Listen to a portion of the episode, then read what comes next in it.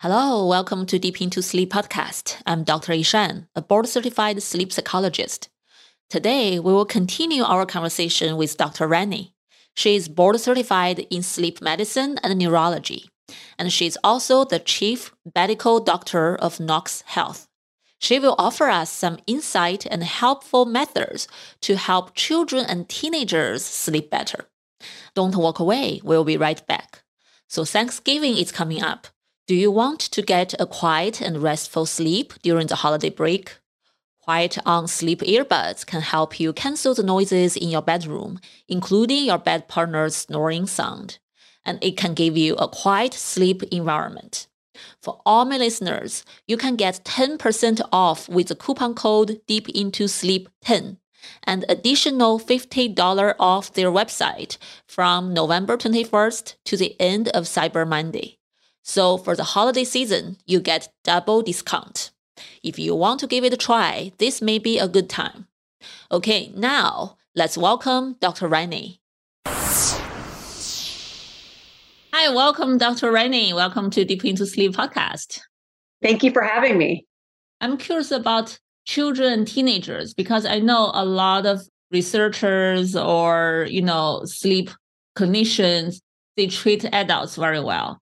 But I feel like teenagers and children, their sleep issues are important and sometimes ignored by parents because I got a lot of questions from parents. They're like, children could have sleep disorders. How young could they start having it? Some somehow they just feel like that's an adult thing. It's not a children thing. You're 100% correct. And so we um, we see a lot of kids. So we see kids two years of age and up.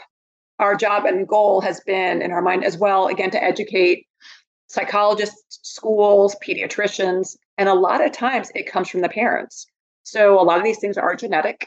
Um, so there's always definitely the environmental behavioral component that can be part of it genetically as well with a lot of the disorders we see. And so it's not uncommon that we see a parent and they say, you know what? They'll say, Do you see kids? And say, you know, a lot of things I'm exhibiting, I had when I was younger. And you know what? I'm seeing it in my child and they'll bring them in or they're able to talk to their friends and it becomes this word of mouth to say that as well. And so you're 100% correct. There are things that we definitely see in kids that we do see in adults as well for sure. Um, but we also see independently things that are very um, specific to kids as well. And so um, i think the big thing again for is for us is to yeah I, identify educate diagnose treat um, and we see the impacts that poor sleep has on kids. For them, it may be hyperactivity. So they might have true ADHD, but also ADHD that may be secondary to an undiagnosed sleep disorder or may be exacerbated by that. Because when kids are tired, sometimes they get more hyper. They don't know how to self soothe and settle down. It's definitely hard to focus or remember things when you are sleep deprived. Mood disorders as well. We often see learning challenges. Um, we definitely see that as well. And so, um, 100%, you're absolutely correct.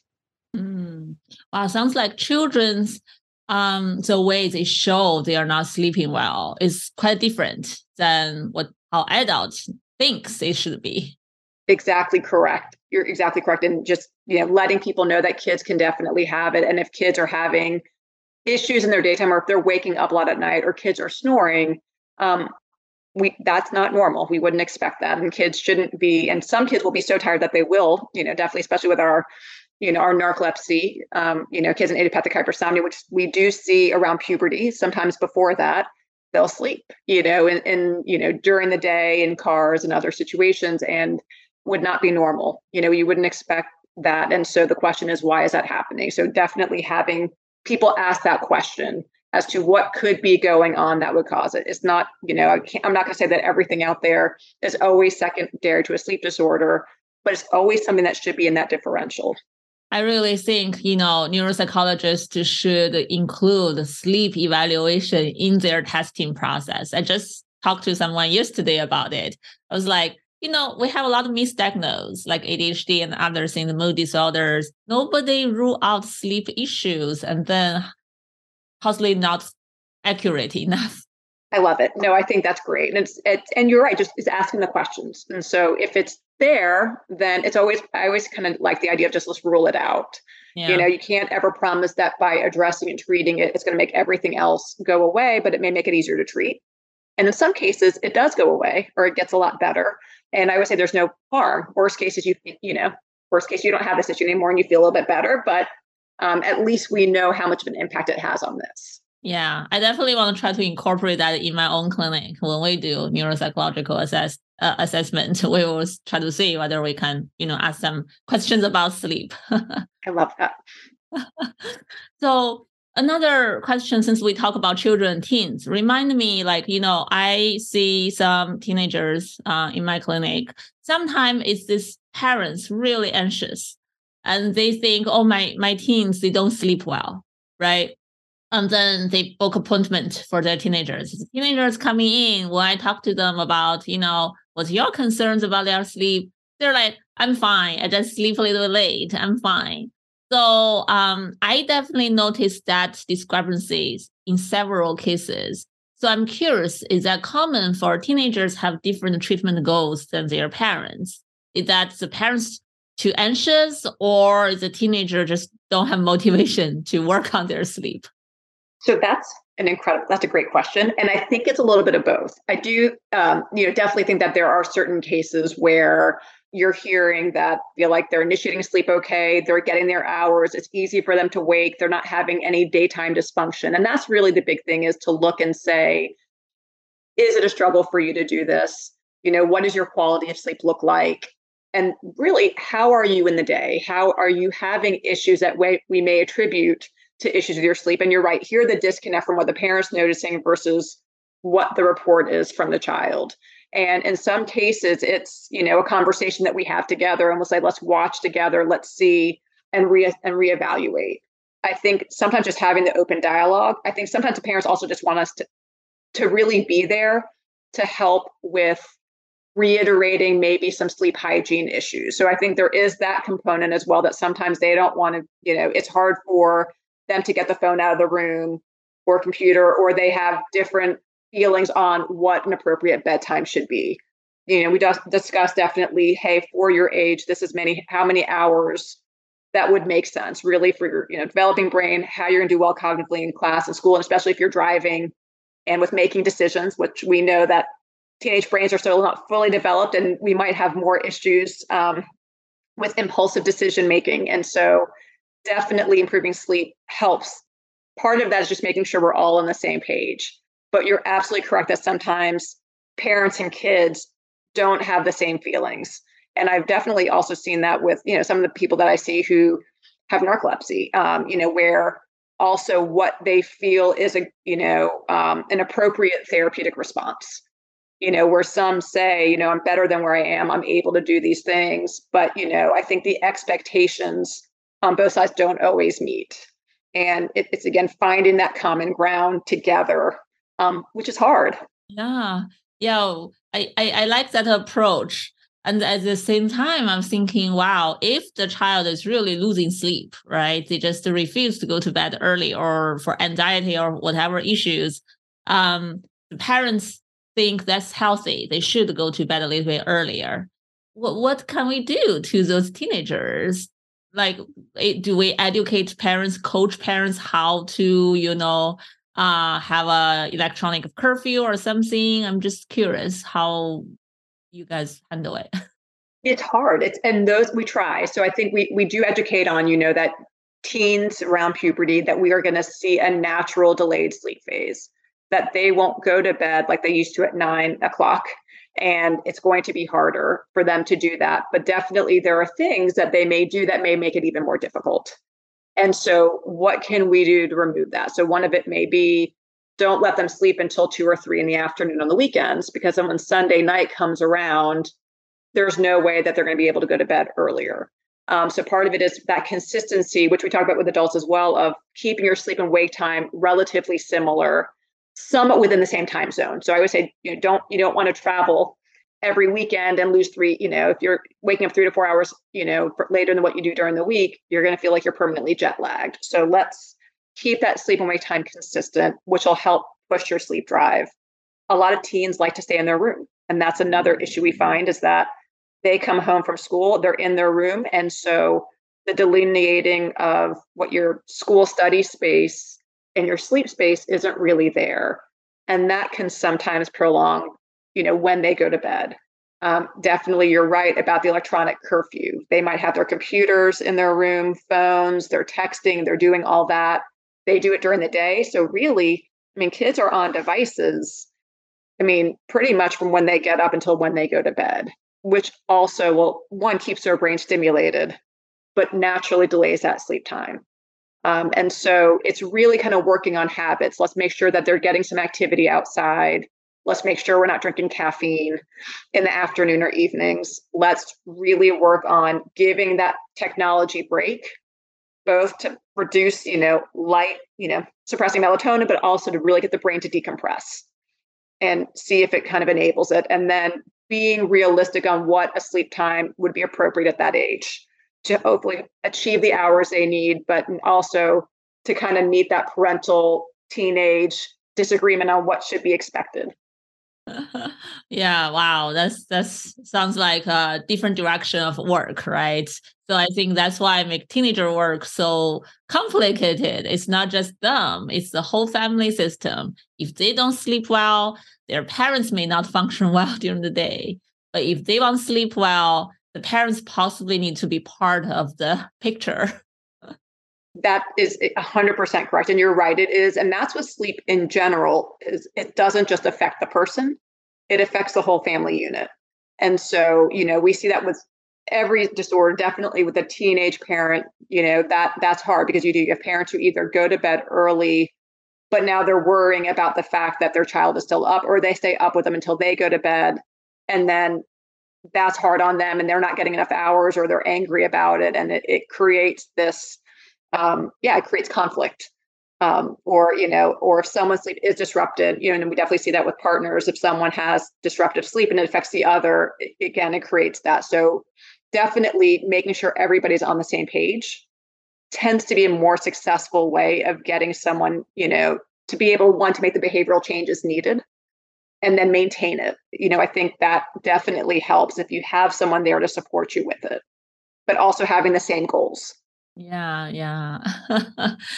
that's that's so important to align the treatment goal within the whole family members. I love that. Yeah. So uh, you mentioned to help teenagers increase their activity levels during the day, right? I remember when I took the board exam before. Also, there was one lecture I listened. Uh, some psychologists also emphasized that for the behavioral uh, interventions. They need to, you know, exercise more, more activities. So I'm curious why that is so important for teenagers, or do they naturally just uh, don't have enough activities for them? They don't. I mean, I'm, uh, and I can speak from personal experience with a child of mine that has went has gone from middle school to high school, and they don't have, you know, it's not that they have, you know, PE in the day or recess time. These things that they had where you would burn off some energy and go outside.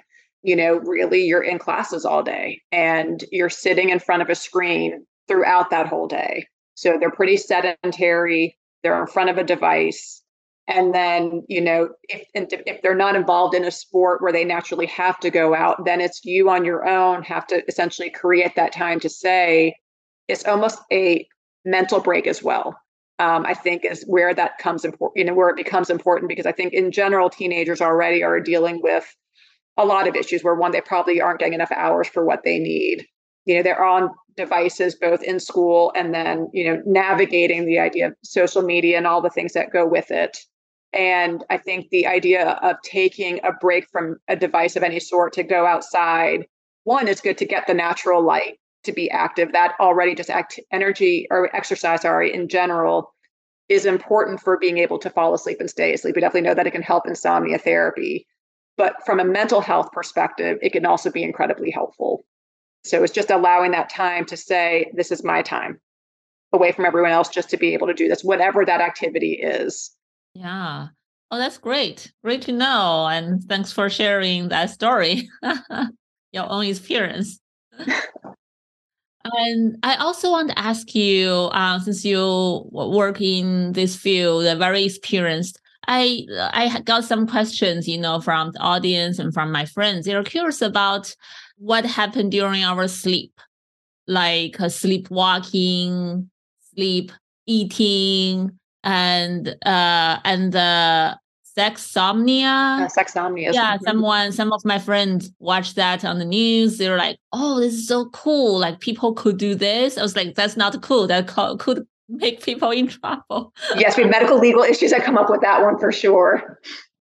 Yeah, so I'm curious whether you can share a little bit about that to our audience. Absolutely. So we call these behaviors parasomnias.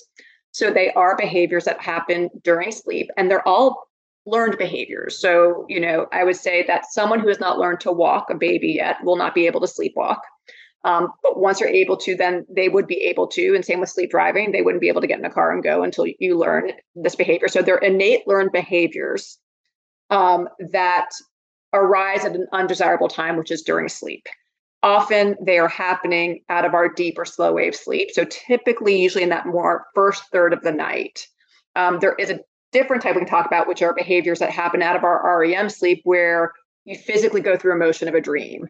And often the person is has some awareness that they're doing that. And that typically um, happens more second half of the night. But for the ones you're talking about, which is night terrors, sleepwalking, sleep talking, sleep eating, yes, the sexsomnias, often initially you see it's very it's actually not uncommon to see sleepwalking, night terrors, and you know, sleep talking in kids typically with these developing brains, they have a lot more slow wave sleep, and that the percentage of that tends to go down as we get older.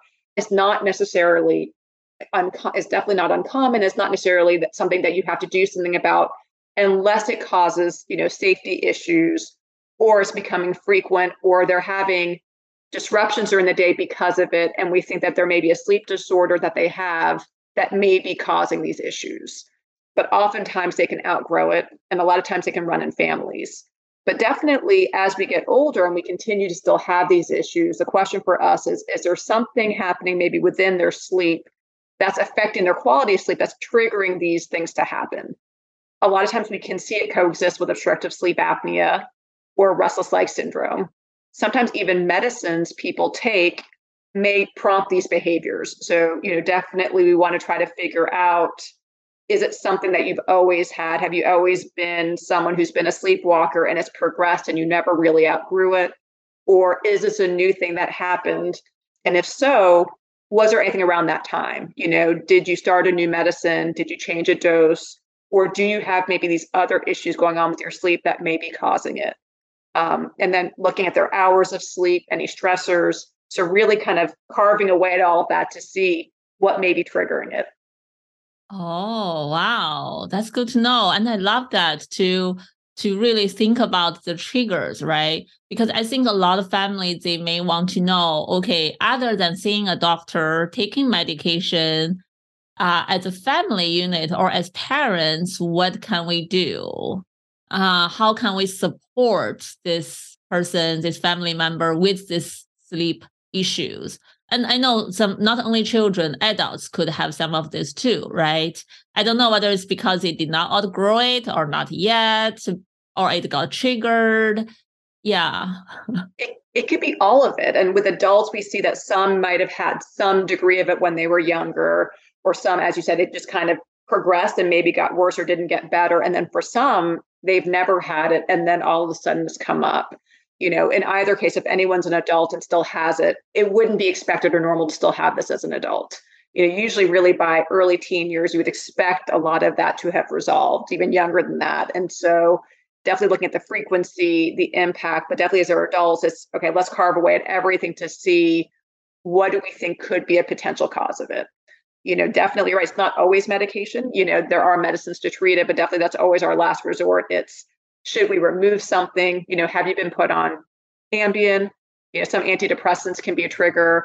Um, have you been under a lot of stress or not getting enough hours? And then, yeah, definitely looking for intrinsic sleep issues like sleep apnea or maybe restless leg syndrome that also may be an underlying cause. Wow, sounds like a lot of testing need to be done to really figure out and how people can, um, you know, diagnose this this uh, restless leg syndrome and all the other sleep disorders you talk about? Do they just go to see a sleep doctor? So it helps definitely. There are, you know, each one of them might require a different way to diagnose. So restless leg syndrome can be a clinical diagnosis, and that meaning that they, you know, have symptoms that you know define it. So there are four symptoms we look for, which is um, an irresistible urge to want to move. Typically, their legs, but can be really anywhere in the body. But legs tend to be the more most frequent location where it's affected.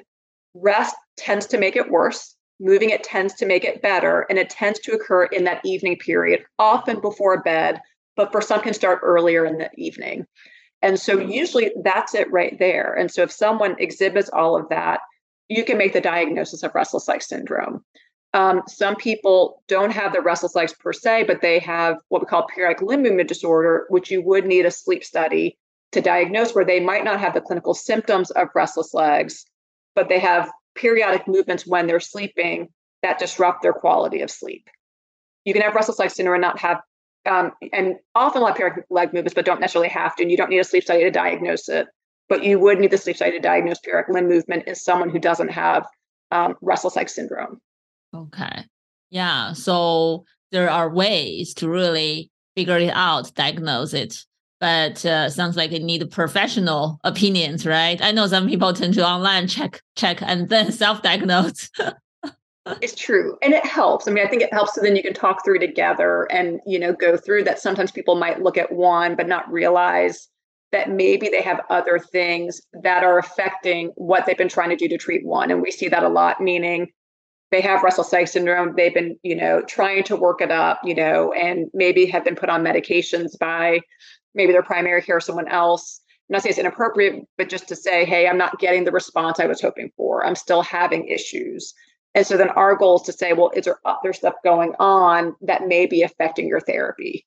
Are you on other things that may be irritating it? Or could you have coexisting sleep apnea? And that potentially can also trigger restless legs and sometimes bring it out. And so sometimes when you treat that, that may help treat it. So some of it is just working together to say, hey, let's see what you have here. And our goal is to start crossing off the list to see what we can make better and what we can identify. Yeah, I love that approach. That would be great, right? So, any audience listening this, right? If you want to check out some symptoms, some information online, do so, but bring it with you together and discuss with a sleep doctor. Absolutely. Yes. Our goal is to help try to make it an easier process so that someone doesn't have to necessarily have all the answers. We don't expect it. We want to you know, but educate, go through it together and see if we can get to the root cause. Yeah, yeah. Oh, that's great. Uh, I have last question. Sorry. Sure. this is great. great. I love this. To be able to communicate with you. So another thing, a lot of my parents really worry about their children are sleep terrors, even very occasional ones, not very severe ones. So I because I think it's such a disorder among children that terrifies parents it's it's make a big deal, make big noise, and the children's reaction could be huge at night. So uh, I know a lot of parents worry about will this really something could be treated or will they really get better in the future? And another worry is, you know, at that age, children will have other activities outside of the house, right? Sleep over, camp, and other things. So I can understand the parents' anxiety. They don't know, or oh, should we just not let our kids go to anything, or should we have to tell everyone about this problem? How they gonna perceive our kids, right? So I'm I'm curious about how um like whether this is something you notice and how you educate parents about that. No, it's a great question. I mean, sleep terrors are frightening, and they're it's frightening to everybody but the person going through it because they don't typically remember anything. They don't know but it's like it's it's frightening especially the first time because you know one it it's oh, it's like clockwork. I mean it's usually that hour and a half you know right after falling asleep somewhere in that hour and a half to three hour mark and it sounds like this person you know it sounds like your child is personally you know just is terrified feels like they're being attacked. Often they can have a pretty scary image you know and they can talk about this and and the parent is watching this and going what can i do this can't be normal and honestly you know it really is one is not a, it is a normal thing that we can see when kids are younger they do outgrow it And if they don't, definitely we're here to see why. If it's very frequent, of course, we want to know why. Um, and that's what we want to help to figure out. It is it is incredibly scary um, for anyone to notice. And I think the other hard part we always tell parents is the best way to deal with a night terror is to not get in front of them. So let your child go through this, but sometimes you know you want to go there and you want to comfort them. You, you're like, oh no, my child is in pain and they're scared. I want to make that go away, but inadvertently it can sometimes prolong that night terror. Typically, the best thing you can do is maybe just soothe them from the side, just talk, say, hey, it's okay we're here, but don't physically go there. It, you just said that weekend, we don't prolong it. But it is, you're right. I mean, I think that's definitely the big thing we hear is the sleepover part of it, camps. What do we do? It's a tough question. I mean, definitely, it the nice thing about night terrors is it tends to get better by the time they're doing a lot of these overnight activities.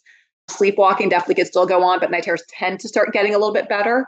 It, it's a lot of it to hopefully give reassurance that your child is okay, that they're not being affected by it the way the parent is being affected and everyone else. Um, but of course, again, if it seems that it's out of normal, it's not getting better or it's getting worse, we want to double check to see if there's something that's affecting it. Yeah, yeah. Again, to find the other, you know, triggers, right? Uh, factors around it to really guide the family and what Uh, whether there's anything they could do about it. Exactly. Yeah, because sometimes it can be, you know, are there stressors at school or somewhere else that may be affecting their sleep and maybe increasing it? So it's trying to tie in to say, hey, do we see anything obvious going on? You know, we've had some where some had some night terrors and it really picked up after they moved to a new house.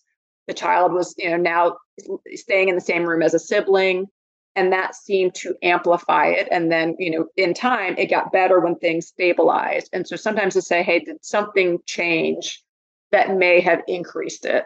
Um, so those are usually the first things we look for. And if there's nothing obvious definitely we to delve into could there be other things going on in the sleep itself that may also be a trigger like restless leg syndrome or sleep apnea yeah, you know, one thing I love sleep uh, medicine field is I feel like we all somewhat detectives, right?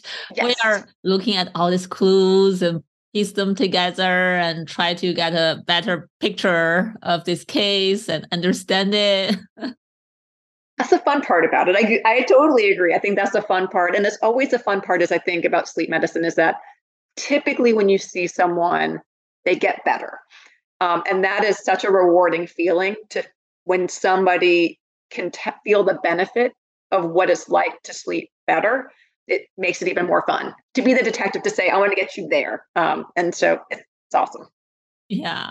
Oh, that's great. Thank you, Dr. Rani, for sharing all this wonderful information with us. If any audience are curious about your work, where can they find you or read more about your work? Absolutely. So um, we our website is noxhealth.com and I welcome anyone to come check us out. And yes, we are here and we want to help. Great. And sounds like people out of the Atlanta area can also reach out to you and uh, find the help, right? Absolutely. That's awesome. That's really needed. now I feel like sleep is a global issue, but the resources are so limited. Agree. And that is where we hope to change it. We want that is the ultimate goal is to make sleep accessible to everybody. Mm. Yeah, I hope, you know, with, with, with your effort, with many other people's effort, this goal gonna be achieved soon. yes, and thank you for doing this. This is a good way to get that message across. Yeah, definitely. Uh, and before we end, I'm curious any other any final wisdom, any final words to whoever listening or curious about sleep? Absolutely. So I think if anybody is um, feels that you know their sleep is not restorative, that it is a struggle to get to sleep, they wake up a lot at night, or they just don't feel rested the next morning, or they have issues in the day, feeling fatigued, tired, sleepy, to definitely you know talk with your doctor about seeing if you know there may be something going on with your sleep that may be impacting how you feel. Yeah, love that. So be cautious about your own body and then try to get the help and check it out as soon as possible. A hundred percent. Yes, we are. Uh, we are our best advocates. Definitely. Yeah, definitely love that. Thank you so much, Dr. Rani. Thank you for listening. Thanksgiving is coming up, so my clinic, Mind Body Garden Psychology, will give out 50% coupon to all of our online courses, including my own insomnia treatment course, both in Chinese and English, at deepintosleep.co slash insomnia. The coupon code is MBGThanks2022, and the deadline of using it is the last day of November. I hope you like it. Thank you very much for listening. I'm Dr. Yishan. Happy Thanksgiving, and I will see you next time.